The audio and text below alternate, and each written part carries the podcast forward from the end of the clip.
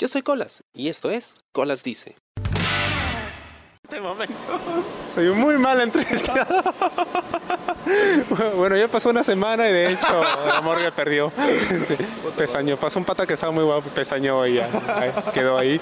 Pero bueno, seguimos con la morgue aquí en Plaza Norte conversando de la vida, de Sailor Moon, de nuestros sueños y esperanzas. ¿Qué es lo que más disfrutas hacer con respecto a tu arte? ¿Disfrutas más el diseño y el dibujo o escribir o diseñar eh, ropa o armar eh, una presentación escénica? ¿Qué es lo que más te gusta hacer? Eh, En realidad todo depende mucho del proceso. Para mí lo más importante es el proceso. Y creo que es algo un poco egoísta porque el proceso eh, no incluye a la audiencia. Pero es lo más importante porque cuando estoy, antes de que la, la pieza salga, ah, ok. ¿Qué ya tan rápido? Señor, pero todavía hay luz, ¿no? Ahorita nos votan. Este, antes de que la pieza artística, no mi pieza. Este, de hecho tengo notes nuevas, así que de ahí te las paso. Eh, salga es como es como armar, es como puta concebir, ¿no? Un, algo nuevo, algo bonito. Entonces es como esto es mío. Es algo una parte de mí, es un pedacito de mi alma que estoy sacando y estoy dándole forma y estoy presentándolo. En el momento que ya lo posteo, como te decía antes, se muere. Ya no es mío, ya no importa. Entonces, lo único que te, no me puedo apegar a eso. Tengo que seguir adelante con el próximo dibujo. ¿no? Entonces, dibujar creo que sería lo, la ilustración es como que mi fuerte. Pero una vez termino un personaje, ya estoy pensando en su historia, de dónde viene, a dónde va, cuáles son sus motivaciones, qué es lo que le pasó. Porque estoy sacando algo de mi subconsciente, una parte de mí. Entonces, tengo que escribir algo. Y luego muchas veces es como este muy muy orgánico, pues por ejemplo, puedo estar como de repente cogiendo con un tipo súper random y después de coger nos comenzamos a hablar de algo y, y ahí surge una idea para, no sé, un relato. O de repente le cuento a mis amigos sobre lo que acabo de hacer y me juzgan por lo que acabo de hacer. Entonces, al sentirme juzgado y herido por mi familia escogida, ahí se me va a ocurrir un texto que tengo que escribir, ¿no? Que ya, por ejemplo, ahorita estoy...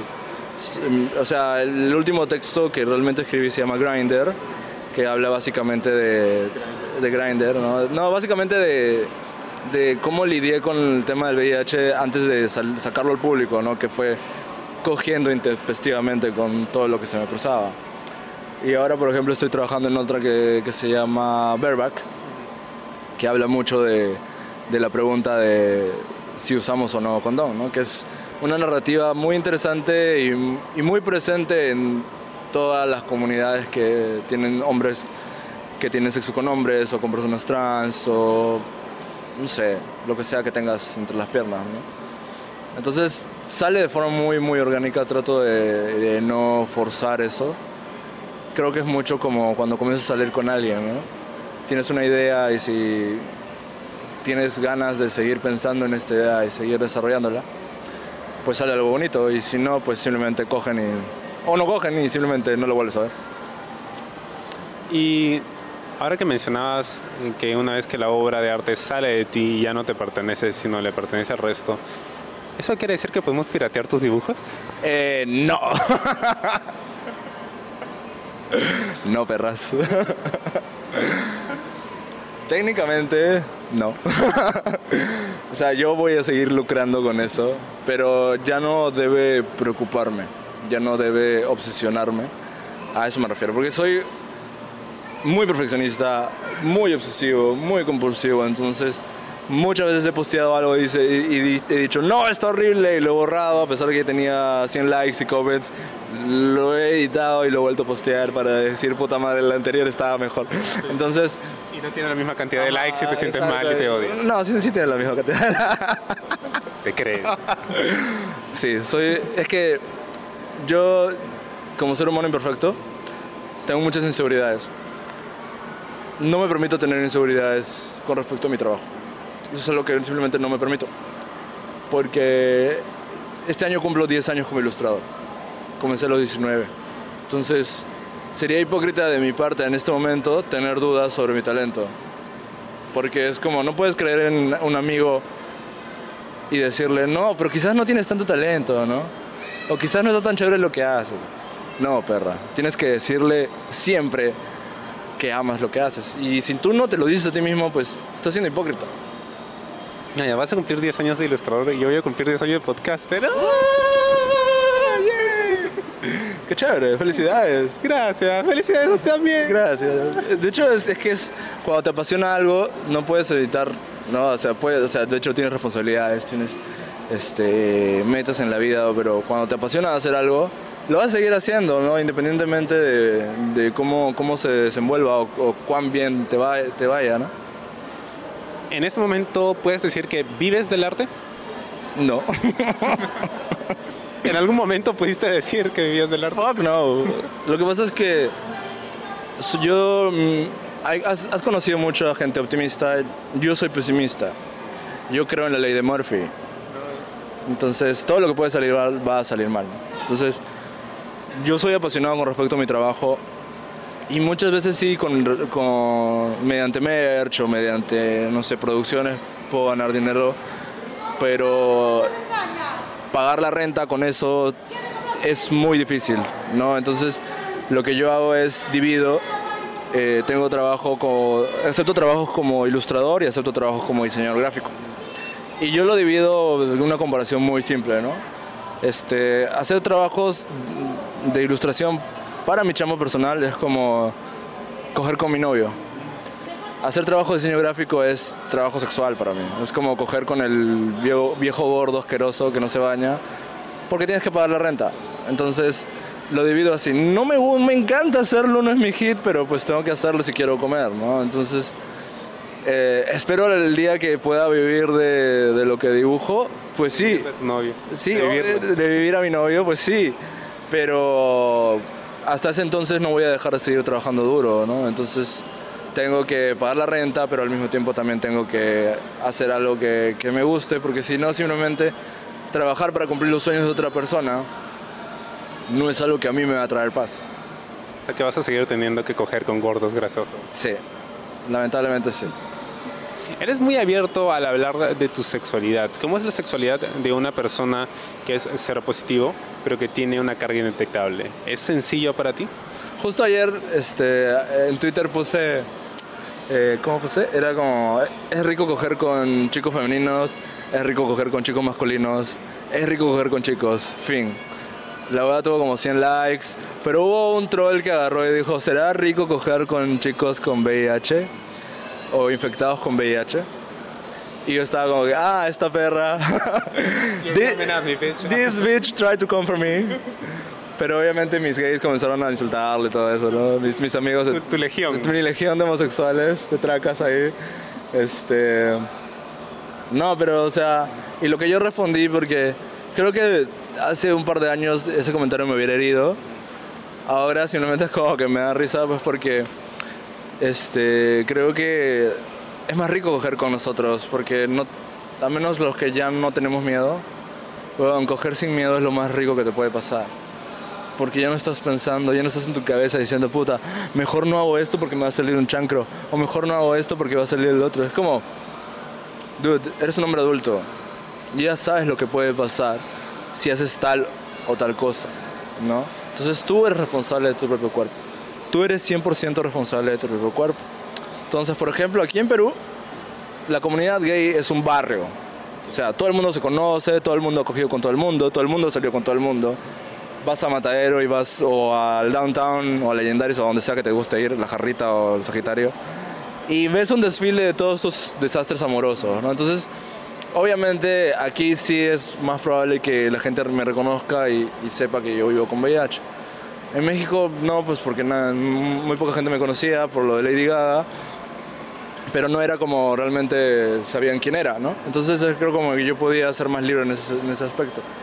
Ahorita, ahorita que he regresado recién hace un mes es como que la mayoría de veces uso mis redes sociales para contactar chicos que, necesitan ayuda y luego la uso pues si quiero coger, ¿no? Pero realmente es como mi ideología está en yo le yo decido a quién le digo Si tú ya sabes que yo vivo con VIH, entonces es tu tema.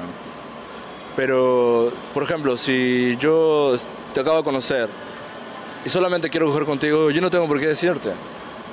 Porque es tu problema. O sea, yo sé que soy indetectable y yo sé que no vamos a usar condón. Entonces, yo no tengo por qué decirte nada. Porque así no usar el condón yo no voy a significar ningún peligro para ti. Y así yo tampoco te voy a preguntar. Sin embargo, si yo te conozco y nos hemos cagado risa y nos hemos ido a comer algo y hemos conectado muchas cosas y yo quiero que estés en mi vida porque me caes bien, porque me pareces lindo y quiero que seas mi amigo, yo te digo, porque quiero que seas parte de mi vida y quiero que sepas esto, ¿no? Entonces, depende de cada uno, depende de cada uno cómo quiere abordar el tema de, de su sexualidad con respecto a la condición, ¿no? Y es, por eso siempre digo que recibir el diagnóstico es como tener una segunda adolescencia, porque es como tienes que volver a, descubrir tu cuerpo, a descubrir cómo te vas a relacionar con otras personas. ¿no? Y es un ejercicio muy exhaustivo, pero a la vez muy interesante también. Hay algo que tenemos en común y que me encantó leer en algunas entrevistas que te han hecho. Era mucho que detestabas la época del colegio y me revienta el hecho de que tanta gente venga a mí y me diga, oye, pero si el colegio era lo máximo, puta, yo quisiera volver a la época del colegio. No, el colegio no fue chévere y en tu caso tampoco. No, fue... De hecho, aún tengo un poco de estrés postraumático al respecto. Este, yo estudié en un colegio evangélico, por acá, por, por este, frente a Megaplaza. Eh, sí, fue tortura porque lo que pasa es que a mí me, me ponen en, un colegio evangélico siendo de familia católica en, el, en 1999, en el año que nos ponen cable y yo descubro Evangelio. Entonces era como que yo a los nueve años todo gordito y deforme teniendo una crisis existencial con Dios y teniéndole más miedo a Dios que al diablo, ¿no? Y a los ángeles y todo eso. Entonces sí, el tema de la narrativa con, con esta forma de pensar conservadora, hipócrita y también con el tema de Dios, es como muy... tuvo mucho impacto en mí, ¿no? Y de hecho mi último, mi último proyecto con respecto a las chicas mágicas, este, que se llama Sebastián Santiamén, habla mucho de, de, reinterpretar lo que es el cielo y lo que es el infierno, ¿no? Para mí el cielo es como este lugar que defiende al privilegio, y el infierno es, es un lugar a, donde van los que buscan el placer, ¿no? ¿Qué es lo que te enseñan básicamente? Mientras más sufras, más privilegiado vas a ser en el reino de los cielos y mientras más disfrutes de tu cuerpo y de tu vida, más condenado vas a ser, ¿no? Entonces, eh, yo me rehuso a creer en un Dios que me odia, ¿no? Aparte soy bruja, entonces es como que no tiene sentido eso para mí. ¿Practicas Wicca? No, no soy Wicca. Yo creo en la magia del caos. En la magia del caos tú puedes, eh, tú le das el significado a todo y tú usas tu poder para, para, este, para lo que tú quieras. Para mí la magia no es ni blanca ni negra. Yo lo veo como un cuchillo. Tú puedes utilizar un cuchillo para hacerte un lomo saltado, para cocinar, para, pero también puedes, hacerlo para, puedes usarlo para matar a alguien. Entonces, eh, todo depende de la intención que tú tengas. O para tomarte fotos bien chéveres. También, no, claro, obvio, sí. Este, sí. Mencionabas hace un rato que la comunidad gay en Perú es, bueno, en Lima es un barrio. Y también rescaté una cuota muy, una cuota, un, quote, una, cita, Spanglish, una cita muy interesante que decía que los gays eran los arlequines de la realeza, heterosexual. Has hecho tu tarea. Por supuesto, o sea, te digo, me he sentado a estudiarte por dos semanas seguidas. Wow, not creepy at all. y sin leer mis notas, ¿sabes? por ese caso. Pero el tema es, ¿por qué crees que no tenemos referentes gays o LGTB y eh, respetables, entre comillas, en, en, Lima o en, o en Perú? ¿Por qué todo tiene que ver con cultura pop, o con espectáculo o entretenimiento? porque no tenemos intelectuales que sean realmente relevantes y conocidos y seguidos por la comunidad? Eh, creo que en algún momento de mi vida yo quise ser algo así, ¿no? Para muchas personas. Mucha gente me ha dicho que pues podría ser algo así. Ahora ya no me interesa tanto. Yo creo que tiene mucho que ver con el tema de la humillación.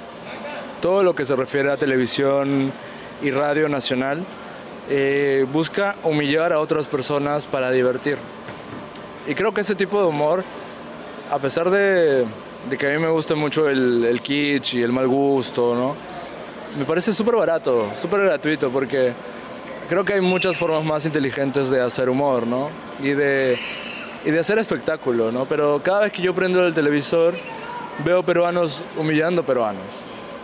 O en la radio, ¿no? Escuchas a este troglodita llamado Phyllis Butters diciendo estupideces, eh, haciendo proselitismo de odio, ¿no? Entonces es como...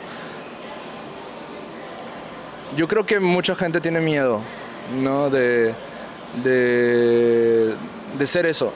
Porque cuando eres eso te transformas en un target. Y, y no todo el mundo tiene la estamina y la resiliencia para, para sobreponerse a, a lo que va a decir la gente pues que no está dentro de tu target, ¿no?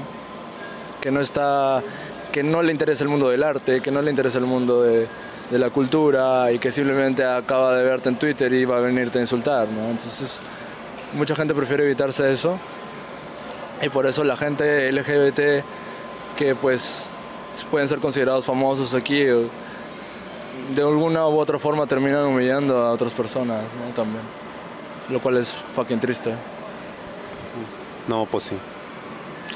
¿Quién es tu referente más importante? aquí en Perú wow puta Te colgaste, te voy a sí, reiniciar. Sí, sí, sí. O sea, lo que pasa es que, por ejemplo, eh, creo que, bueno, ya está muerta. bueno, este, Lu- ¿Qué pasa a nuestros héroes? sí, eh, por ejemplo, Lucha, Lucha Reyes es mi icono pop favorito de Perú. Porque, bueno, después de Santa Rosa de Lima, obviamente. Este, porque ella, por ejemplo, fue uno de estos casos que te digo, ¿no? Nació desde la humillación. Intentaron humillarla, pero su talento pudo trascender a este programete, ni siquiera me acuerdo cómo se llama, este... Este, este, este programa donde ella salió, que era de Fernando, de la Fama. Ella trascendió a las bromas de este cerdo asqueroso, machista y, y racista, ¿no? Por su voz, por su carisma, por su dulzura, ¿no? Y se convirtió en una estrella. En esa época, ser una estrella criolla, no había John, no había ninguna estrella negra que fuera, que, que fuera una cantante criolla. Y ella pudo trascender a eso, sin perder su clase, sin perder su bondad, sin humillar a nadie más. Entonces, pues sí, Lucha, Lucha Reyes es puta. La última vez que vine a Lima antes de esta vez, vi la puesta en escena que hicieron este, este, sobre Lucha Reyes. Dejé el teatro completamente empapado en lágrimas. Increíble. ¿Por qué crees que nos ha tomado tanto tiempo revalorar a mujeres como Lucha Reyes en nuestra sociedad? Me he puesto heavy. Sí, no, está bien. De hecho, conmigo eh, siempre las cosas son bien heavy. Creo que porque de un tiempo a esta parte ya es más difícil ignorar eh, todo lo que hacíamos mal antes, ¿no? Entonces, eh, tú puedes salir en esto de guerra o en este, este tipo de programas, no sé si todavía sigue dando eso, o este tipo de programas donde la gente es bonita y la gente es como, ¿no? Pero obviamente vas a evidenciar que ahí la gente no tiene talento, ¿no? Entonces, si tú eres una persona que considera el talento y la cultura como algo importante en tu vida, vas a ver la diferencia. Ya no es algo que puedes pasar por alto, ¿no? Entonces, cuando una persona se saca la mierda por algo que cree y algo que realmente este, es hermoso, ¿no? La gente reacciona. La- el alma conecta, la condición humana es así. Tiene mucho talento para, para absorber la mezquindad, pero también para absorber la belleza. Y felizmente, gracias a las redes sociales, por eso te decía que era como un arma de doble filo, ¿no? Puedes ver mucha basura, pero en esa basura va a salir un diamante, ¿no? Entonces, creo que es más fácil también que la gente diga, ya, ok, voy a hacer esto y no me importa si voy a ganar dinero, pero lo voy a hacer porque yo creo en esto y sin esto no soy nada. La gente lo va a ver y va a decir, man, ya qué apasionada es esta persona y me gusta lo que hace, le doy like y voy a seguir viendo, ¿no? Entonces, hay un montón de artistas, cantantes, está Merian, hay muchas drags que me encantan, me encanta Enigma, Sabrina, Anastasia, Godiva, todas estas. Hay muchos artistas aquí que no están en el mundo del arte, no exponen en Lucía de la Puente, pero para mí son mucho más talentosos que muchas personas que, por ejemplo, ves a Sherman Fito Espinosa o a este que hace gorditos, Marcelo Wong, haciendo el mismo tipo de arte desde hace 15 años. ¿Cuál es la evolución? Eh, mucha gente me dice, ay no, pero es que obviamente si es una fórmula que les funciona, obviamente se van a quedar ahí, ¿no? Tiene sentido. Bullshit. Tu responsabilidad como artista es evolucionar y seguir inspirando personas. Si no, estás muerto, o sea, estás simplemente haciendo algo que no importa. Que sabes que es interesante lo que dices porque también funciona en el otro sentido, ¿no? O sea, no solo nos hemos dado cuenta de las cosas que estaban mal y corregirlas y apreciar el verdadero arte, sino también ahora hay demasiada reacción negativa al, al arte que se atreve a criticar o a cuestionar cosas o a lo que es políticamente incorrecto, que lo hace aún más difícil. Sí, o sea, yo creo que, por ejemplo, a veces mucha gente se toma las cosas muy, muy en serio.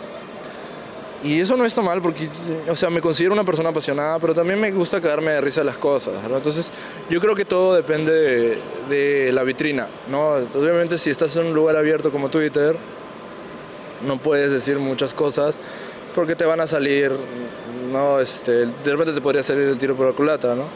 Sin embargo, a mí me, sí me gusta, soy mucho de de decir lo que pienso, pero porque también identifico que, por ejemplo, hay cosas que se deben hablar, ¿no? Hay mucha gente muy tóxica con respecto a, las relaciones monogámicas o a los celos o de repente al tema de la serología, del VIH o, o de los derechos humanos, de las mujeres. Yo digo, puta, si yo puedo ser un aliado para todas estas causas, ¿por qué no? Si yo puedo poner que, puta, una mujer es mujer, así tenga pene, si esta persona se identifica como mujer, es mujer, y no me importa que diga la mayoría de feministas, porque el feminismo no existe sin, sin ese tipo de, aceptación a, a, a, todos los espectros que hay, ¿no? Entonces, lo voy a hacer, porque yo sé que tengo una responsabilidad conmigo mismo de decir lo que pienso, y sé que también va a tener un efecto, pero estoy dispuesto a lidiar con eso, ¿no? Porque al final del día tengo una herramienta para comunicarme con, con personas. ¿no? Y, si esto me ayuda a, a, educar a más personas y a decirle, oye, de repente no estás viendo esto de esta forma, checa, te doy la oportunidad de que lo veas desde mi forma. Ya es un, un avance, ¿no? En el capítulo anterior, ya eh, hablábamos acerca de, bueno, tenías estos problemas para poder dormir, todo eso. ¿Tú crees que eso te hace más creativo o ha afectado tu productividad como artista? Yo creo que justo el otro día estaba viendo un anime que se llama Full Metal Alchemist Brotherhood y ahí hay un personaje que es el, el ¿cómo, ¿cómo, se llama? Armstrong, que es como un, así, un, un agarrado con un bigotito y él decía que la creación y la destrucción son caras de una misma moneda. Entonces, yo sé que a veces soy un poco autodestructivo. Yo sé que a veces la cago y me quedo tres días sin dormir por estar dibujando. Sí, o sea, yo sé que ahí en ese momento yo sé que no estoy actuando de forma cuerda y que entro en etapa de manía y de sobreproducir. Sin embargo, también sé que en el momento en el que yo digo ya estoy cansado, debería irme a dormir, yo tomo una decisión. Y digo, no, yo quiero seguir dibujando porque ahorita la inspiración está 100. Entonces, tengo que darle porque pues este cuerpo se me ha dado por un tiempo.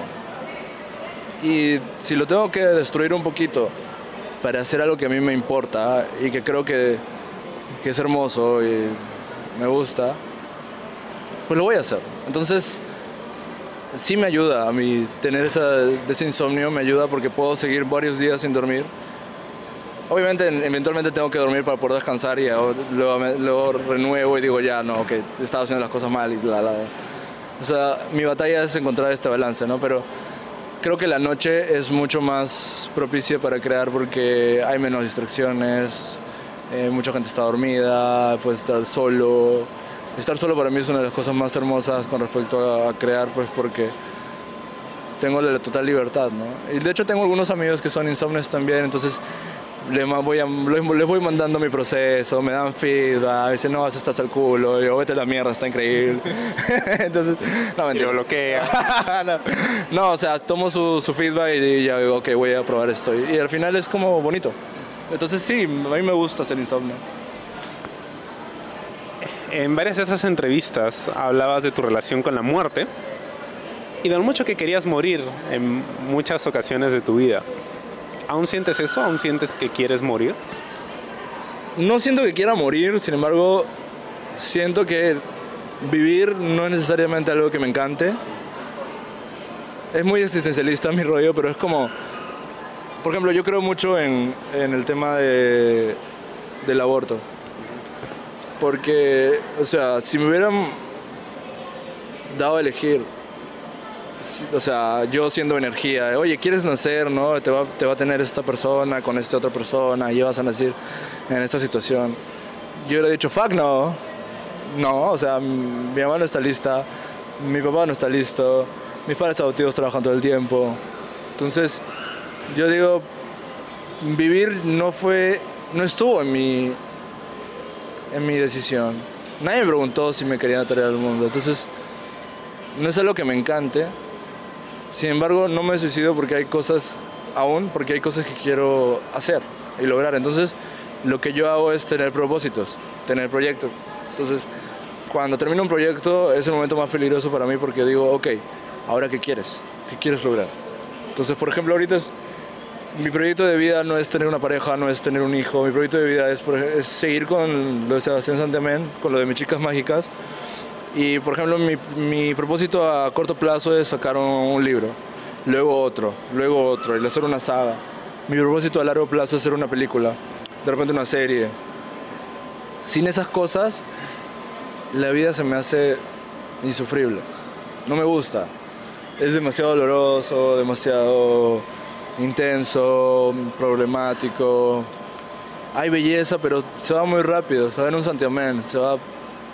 De eso se trata mi último trabajo, o sea que el amor, estas cosas son mentiras, son flashes, son momentos que, que se van y, y al final tenemos que lidiar más con, con todo el dolor, ¿no? Entonces, para responder tu pregunta, sí, no me gusta vivir, sin embargo lo hago porque hay cosas hermosas que quiero crear y hay amigos que quiero hacer y pues puedo tolerarlo, ¿no?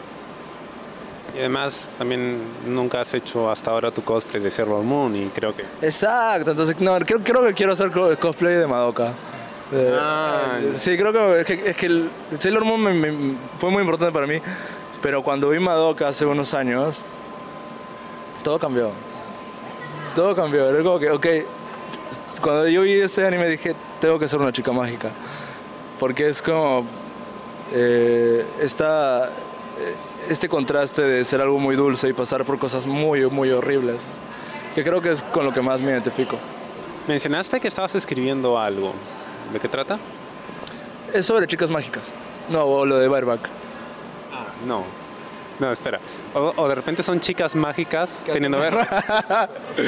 No, lo que pasa es que ahorita tengo dos proyectos. Uno es sobre Sebastián Santamén, que es esta chica mágica que, que este, tiene que ir al infierno para rescatar a un amigo.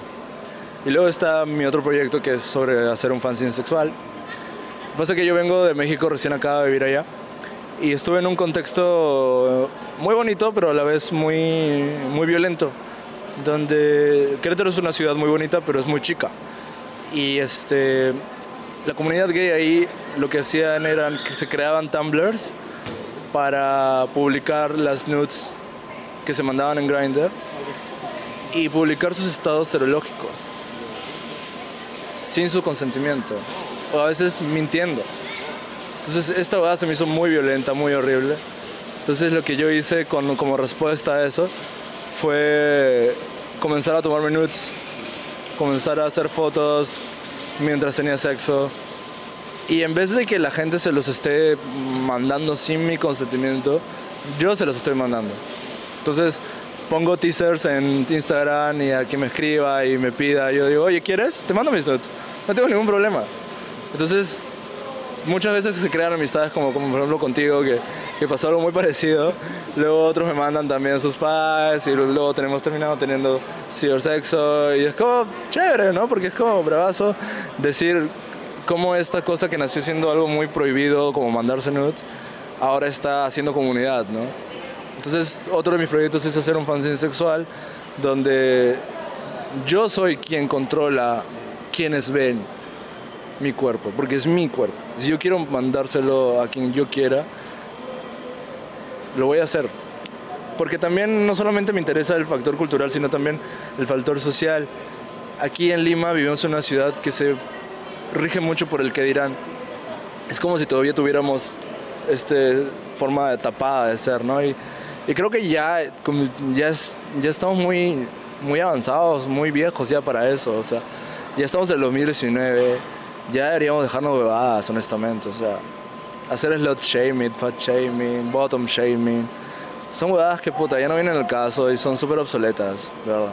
Entonces estoy como que en esta dicotomía de, de ser una chica mágica muy dulce y hacer verback y hacer, hacer cosas muy sexuales y, y traer diálogos a la mesa que mucha gente hace. Pero que no quieren hablar, pues porque, ay, si hablo de esto, van a saber que he cogido con todo el mundo y ya no me van a querer para matrimonio, man, ya. Y es como que fuck off, puta, o sea, le has chupado el pene a 50 hombres, no jodas, o sea, own it. Y si- We'll know. We'll know. O sea, uno de ellos fui yo, así que relájate. Entonces es como, yo siempre siento que he sido como una especie de terrorista contra estigmas, contra que dirán, contra todas esas cosas, contra el status quo. sí. Siempre he sentido esta obligación de rebelarme contra el status quo porque esas estructuras si, que, que te oprimen, si tú no te rebelas ante esto, te van a terminar destruyendo. Y el único que tiene el poder de destruirme soy yo. No se lo voy a dar a nadie más. Y ya saben, todos los oyentes que han escuchado este programa van a recibir completamente gratis el pack de amor. Yeah. No, de hecho sí, escríbame por Instagram y se los mando sin problema. Jorge, muchísimas gracias por Mamá, si sentarte. estás escuchando esto, lo siento mucho. A todo esto, ¿tu familia te sigue en redes sociales? Eh, sí. Ven tus packs, lo comparten. O sea, de hecho creo que tengo que hablar con ellos para decirle, oye, denme un follow porque las cosas se van a poner mucho peor. No, pero ellos saben que siempre he sido bien transgresor y me apoyan. No celebran todo lo que hago. Hay muchas cosas que prefieren pasar por alto y yo también prefiero, ¿no? Porque, este... Pero ellos saben que siempre he tenido la necesidad de transgredir. Probablemente no tenían eh, tampoco la necesidad de verte desnudo, pero quizá No, pero es que, o sea, yo tampoco les pedí que me sigan. En realidad, a toda mi familia la tengo bloqueada de Facebook, entonces es como que... Y ellos lo saben, yo les he dicho, o sea, ustedes me siguen bajo sus propios riesgos, o sea, ustedes ya saben cómo soy, si ya saben cómo soy, ¿para qué me invitan? Entonces ellos saben que realmente, pues, muchas veces no van a ver algo que realmente les guste. Pero, es Pero- su decisión. Pero de todas maneras, eh, todo lo que he visto en tus redes me ha gustado. Y por eso, muchísimas gracias por tomarte el tiempo de sentarte a conversar conmigo ¿no? y, y enseñarme un poquito más de la vida. Yo encantado, yo encantado. Muchas gracias por la invitación. Yo estoy siempre contento de conversar. Creo que es un arte que se está perdiendo. Porque vives en Tinder o en Grindr. es como, Hola, ¿qué tal? ¿Cómo estás? Bien. Lugar, opción. Cachamos. Se murió. La gente ya no conversa. Entonces, a mí me encanta. ¿Dónde te puede seguir la gente? ¿Dónde pueden ver tus packs? Mis packs los mando yo vía WhatsApp. Este, pero son packs artísticos, ojo. Sí, sí, sí, la verdad es que están muy bien tomados. O sea, hay una composición muy chévere. La, la iluminación, la fotografía. Es, es un deleite, de la verdad. Este, sí, no, yo estoy en Instagram y en Twitter bajo arroba guion bajo Damorgue y eh, en Facebook como Damorgue. Bueno, yo soy Colas y para Morgue, esto fue Colas Dice. Chao. ¿Te gustó el programa? Sí. Suscríbete y comparte.